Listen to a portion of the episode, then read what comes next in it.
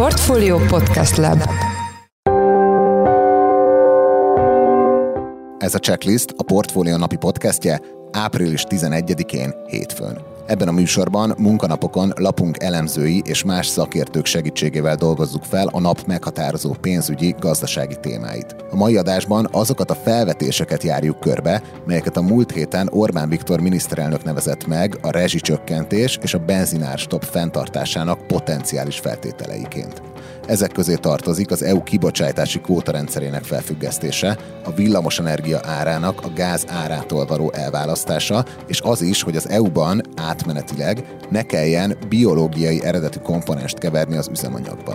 Szólnak érvek pro és kontra a mostani rendszer mellett, illetve ellen, illetve az alternatívája vagy alternatívája mellett is, de hát erősen megosztottak a, az országok, hogy abban a kérdésben, hogy, hogy ez valóban átcsökkenést hozna-e, ez egyáltalán nem tűnik egyébként biztosnak. A rezsicsökkentés és a benzinárstop fenntartásának potenciális feltételeiről Major Andrással, a Portfólió külsős szerzőjével beszéltünk. Én Forrás Dávid vagyok, a Portfólió Podcast Lab szerkesztője, ez pedig a checklist április 11. kiadása. Három nappal az újabb kétharmados többséget hozó parlamenti választás után Orbán Viktor nemzetközi sajtótájékoztatót tartott, ahol újságírói kérdésre elmondta, a benzinár fixálása és az egyéb árkorlátozó intézkedések fenntartása az érintettekkel való tárgyalások eredményétől függhet, a rezsicsökkentés pedig megfelelő mértékű gazdasági növekedés mellett lehet csak biztosítható a jövőben. Ezeken túl megnevezett három olyan intézkedést is, melyek döntő befolyással lehetnek az energiaköltségek alakulására, és így a rezsicsökkentésre, valamint a benzinárakra is. Az egyik ilyen, hogy Orbán szerint fel kell függeszteni az ETS rendszert, a másik, hogy szét kell választani a villamosenergia és a gáz árát az EU-ban, ezen kívül pedig szintén fel kell függeszteni azt a szabályozást, mely alapján biológiai eredetű komponenst kell az üzemanyagba keverni az EU-ban. Ezzel a témával kapcsolatban itt van velünk telefonon Major András, a portfólió külsős szerzője. Szia András, köszöntelek a műsorban. Szia Dávid, üdvözlöm a kedves hallgatókat. Vegyük akkor sorba a miniszterelnök felvetéseit. Először is mi az az ETS rendszer, és mi a célja? Az ETS rendszer az tulajdonképpen az Európai Unió egyik fő eszköze a kibocsátás csökkentési erőfeszítései során. Ez azt jelenti, hogy létrehozott 2005-ben az EU egy tulajdonképpen piaci eszközt, amelyben elsősorban energetikai, ipari, illetve légiközlekedési vállalatoknak minden egyes tonna kibocsátott széndiokszid után úgynevezett kibocsátási egységeket kell vásárolniuk, illetve beszerezniük, ami azt jelenti, hogy gyakorlatilag arra vannak ezek a társaságok motiválva, hogy csökkentsék a kibocsátásukat, hiszen ezek az egységek ezek bizonyos árfolyamon forognak. Ehhez egyébként bizonyos aukciókon, részben ingyenes kiosztás útján jutnak hozzá a társaságok, és egymás között is adhatják, vehetik. Tehát, hogyha valaki mm, zöldíti a tevékenységét, és feleslegessé válnak ezek az egységek, vagy legalábbis egy jó részük, akkor ebből plusz bevételre tehet szert, hogyha ezt értékesíti más társaságok részére. És akkor ez az, ami a köznyelvben gyakran ilyen széndiokszid kvótaként szerepel? E, igen, pontosan. Ez széndiokszid kvótaként, karbonkvótaként, kibocsátási egységként is szokták emlegetni. E, igazából ez egy tonna széndiokszid kibocsátására vonatkozik, és mint említettem, egy részét egyébként érdekes módon ingyenesen osztják ki, főleg a rendkívül energiaintenzív iparágak képviselői számára, pont azért, mert hát korábban a rendszerrel kapcsolatban illetve még ma is vannak olyan kritikák, miszerint erősen rontja az európai ipar versenyképességét.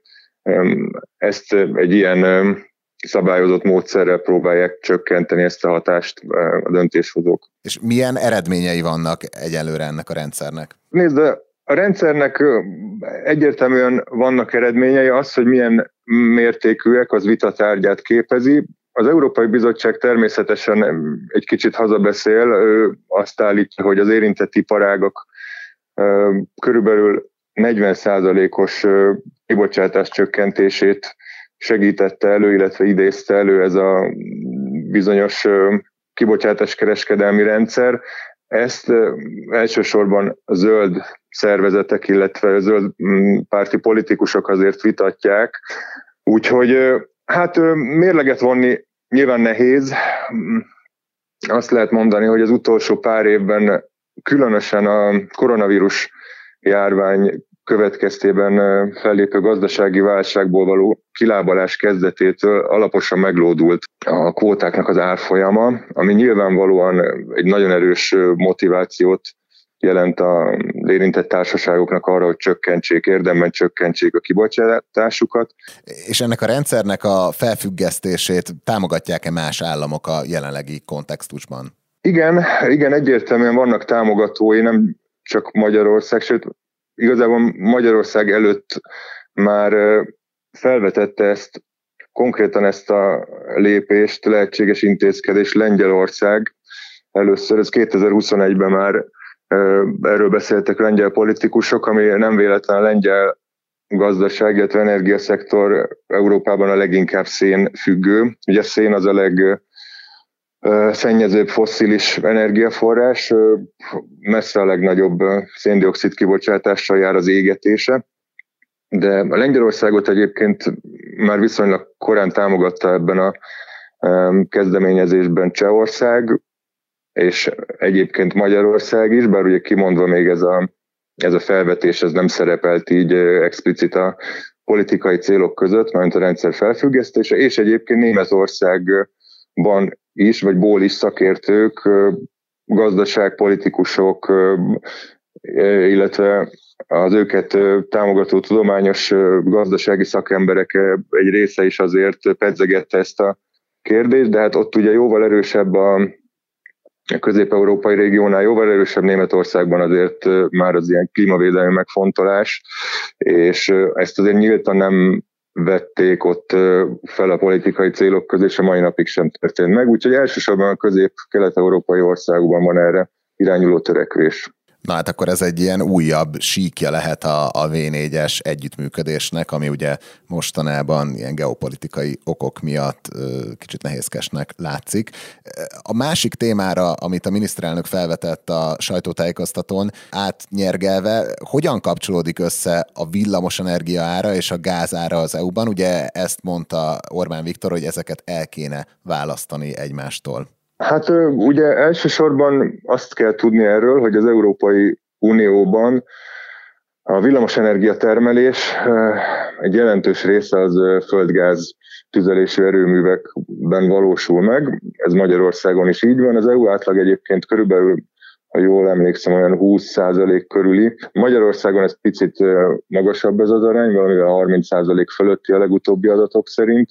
Mm, ez ugye már előre, elő, előrevetíti azt, hogy valamilyen szinten nyilván a villamosenergia árában mindig is ott lesz, vagy ott van a, a gáz ö, alapú termelés költsége. Ugye ezt az alaphelyzetet, ezt, ezt erre rátesz egy lapáttal, ha szabad így fogalmaznom, az az árazási modell, amit Európában alkalmaznak, a villamosenergia a nagykereskedelmi árakban, tehát itt most nem a lakossági árakról van szó, hanem a, a, az a nagykereskedelmi villamosenergia kereskedelemről. Ez azt jelenti, hogy, hogy itt tulajdonképpen nagyon leegyszerűsítve mindig a legdrágább forrás határozza meg a végső árat, ami hát jelen esetben ugye a földgáz. Ez a bizonyos árazási modell, ez, ez úgy néz ki, hogy hiába olcsóbb mondjuk megújuló alapon villamos energiát termelni, ez úgy van kialakítva ez a rendszer, hogy a végén mindig a,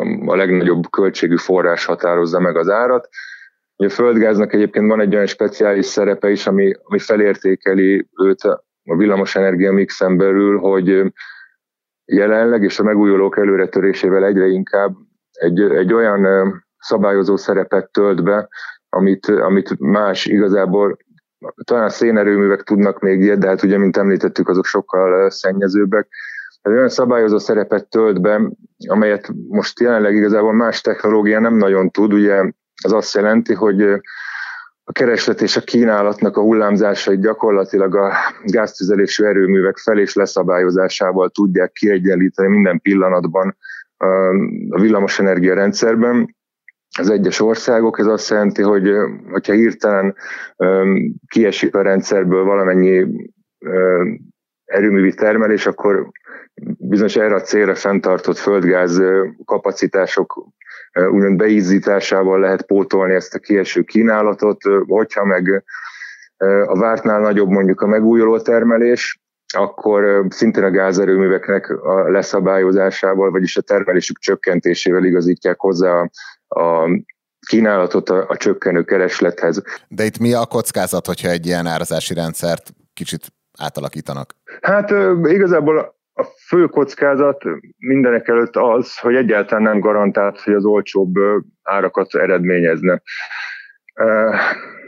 Ez azt jelenti, hogy igazából piaci körülményektől függ, hogy, hogy melyik modell tűnhet hatékonyabbnak, vagy működik jobban. Szólnak érvek pro és kontra a mostani rendszer mellett, illetve ellen, illetve az alternatívája, vagy alternatívája mellett is, de hát erősen megosztottak a, az országok, hogy abban a kérdésben, hogy, hogy ez valóban átcsökkenést hozna-e, ez egyáltalán nem tűnik egyébként biztosnak, annak ellenére, hogy ez így első ránézésre egy, egy kisé, akár túlzó vagy igazságtalan rendszernek is tűnhet, ugye, hogy minden, minden termelő azt, a, azt az árat kapja, ami tulajdonképpen amelyiket, amit a földgáz, mint legdrágább forrás nyomán megállapítanak. Ami egyébként egy picit egy ilyen kompromisszumos megoldás lehet, és maga az Európai Bizottság is e felé hajlik, az, az ilyen árplafonok bevezetését jelentheti, ami azt jelenti, hogy a, a gázos termelők számára egy bizonyos korlátot vezetnének be esetleg, illetve a, hát ezt az eszközt egyébként akár a villamos energiárak esetében is lehetne alkalmazni. Egyelőre így lehetséges opciók között ez, ez szerepel inkább, mint sem egy ilyen teljes modellváltást, amit egyébként, modellváltás, amit egyébként például Németország és az északi országok azért jellemzően elleneznek, már pedig az ő ellenükben azért elég nehéz elképzelni, hogy keresztül vigyenek egy ilyen reformot az EU-ban.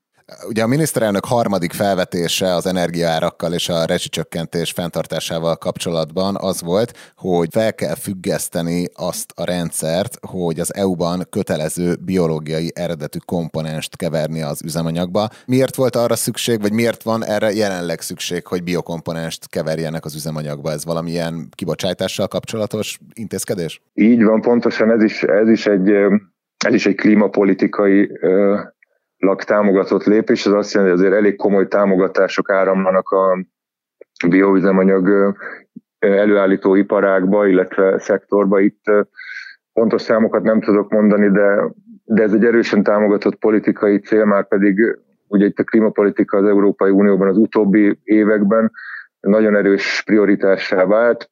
Ez gyakorlatilag azon az egyszerű elven alapul, hogy a megújuló forrásból előállított üzemanyagok azok nyilván egyfajta körforgásban tartják ugyan a, a, egy bizonyos széndiokszid, egy karbon mennyiséget, amit ugye elégetnek az autók, de aztán a, a gabona, a kukorica, illetve egyéb energianövények, ugye itt a biomasszát is említhetnénk, ami a tüzelésben akár hőtermelésben elég komoly szerepet kap, és azt is támogatják. Tehát ezek a növények, ezek a növekedésük során megkötik ezt a légkörben levő széndiokszid mennyiséget, és ez gyakorlatilag ha fenntartható gazdaságból származnak ezek a növények, akkor ez azt jelenti, hogy, hogy igazából hosszú távon nem nő emiatt a, az energiatermelés vagy energiafelhasználás miatt a légköri széndiokszid koncentráció.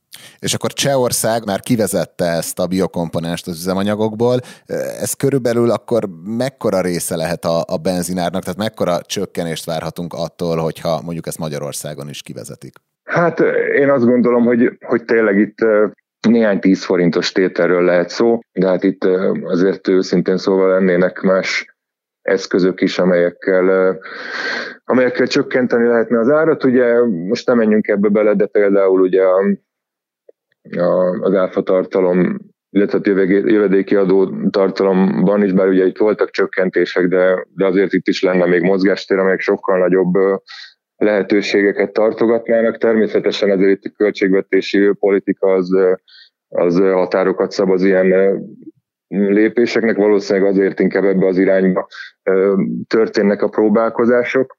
Az üzemanyagárak szerkezete az olyan, hogy gyakorlatilag a, a maga az olaj, illetve a finomított termék ár az, az önmagában igazából mm, durván ilyen felét teszi csak ki az áraknak, a jó, jókora részét az adó teszik, és egyéb elvonások teszik ki az áraknak, de egyébként EU szinten nem csak Csehországban, hanem uniós, az Európa Bizottság maga is támogatja ezt a bizonyos bekeverési aránynak, ha nem is a teljes felfüggesztését, de a csökkentését, amiben azért akár az is beleérthető, hogy átmenetileg nullára csökkentését is. Ennek viszont nem energetikai, illetve nem ár, energiaár alapú megfontolások állnak a hátterében, hanem az élelmiszerellátás biztonságával kapcsolatosak ezek a megfontolások, hiszen a jelenlegi ukrán-orosz háború az, az, egy, az egy jó, jókora tétel kiesését jelentheti a, a globális élelmiszerpiacon, itt elsősorban pont azokra a gabona növényekről van szó, amelyek a bioüzemanyag gyártásnak is kulcsfontosságú alapanyagai, és igazából ezek a megfontolások állnak az európai törekvések mögött elsősorban, tehát hogy lehetőség szerint ne átmenetileg ne, ne bioüzemanyagokat gyártsunk ezekből az élelmiszer alapanyagokból, ha kenyeret is lehet belőle sütni. Utolsó kérdésem, hogy vannak-e arra becslések, hogy mekkora megtakarítást jelentene az ETS rendszer felfüggesztése és az áramárának elszakítása a gázétól? Ez egyáltalán mondjuk Magyarország kontextusában pariba lehet-e azzal a körülbelül ezer milliárdosnak is mondott költségről, amibe a rezsicsökkentés kerül az államnak? Hát a villamosenergia és a földgáz árak szétválasztását illeti, ott, mint említettem, ott egyáltalán nem egyértelmű annak a megítélése, hogy, hogy egy modellváltás az, az valóban átcsökkenést hozna-e. A kibocsátás kereskedelmi rendszer, tehát az ETS felfüggesztése, ott azért, ott azért már vannak kézzelfoghatóbb számok, ott, ott körülbelül egy olyan durván 20% körüli tételt jelenthet a, önmagában ezeknek a kibocsátási egységeknek a, a, a megfizetése, ami, ami pluszban ugye költségként jelentkezhet a villamosenergia termelési költségeken belül. Éppen a gáz árak emelkedése miatt volt egy olyan tendencia az EU-ban, hogy a szénnek nőtt a, a szerepe a villamosenergia termelésben, ami nyilván azt jelentette, hogy, hogy több kvótára is volt szükség, hiszen ugye a legszennyezőbb forrásról van szó. Ez a 20%-os arány, ez azért, ez azért nyilván jelentős, és a rezsicsökkentéshez viszonyítva, hát nyilván szerintem Magyarország számára, illetve a, költségvetés nem számára itt az lehet a, a, ennek az egésznek a hozadéka, hogy, hogy ezzel valamilyen szinten mérsékelhető lenne az a, a rezsicsökkentés fenntartásának az ára. Nyilván teljesen nem lehetne eltüntetni, hiszen itt igazából arról van szó ma már, hogy hogy többszörös a, a piaci ára a rezsicsökkentett árnak. A témáról egyébként ma ugye cikket is közöltél a, a portfólión, amit természetesen belinkelünk az epizódjegyzetekbe. Köszönöm szépen, hogy itt voltál a műsorban. Én köszönöm a lehetőséget.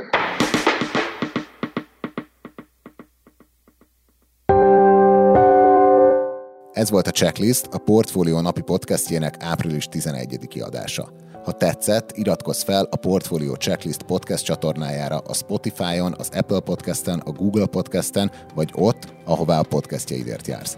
A mai műsor elkészítésében részt vett gombkötő Emma és Pitner Gábor, a szerkesztő pedig én, Forrás Dávid voltam. Új adással holnap, tehát kedden 5 körül jelentkezünk, addig is minden jót kívánunk, sziasztok!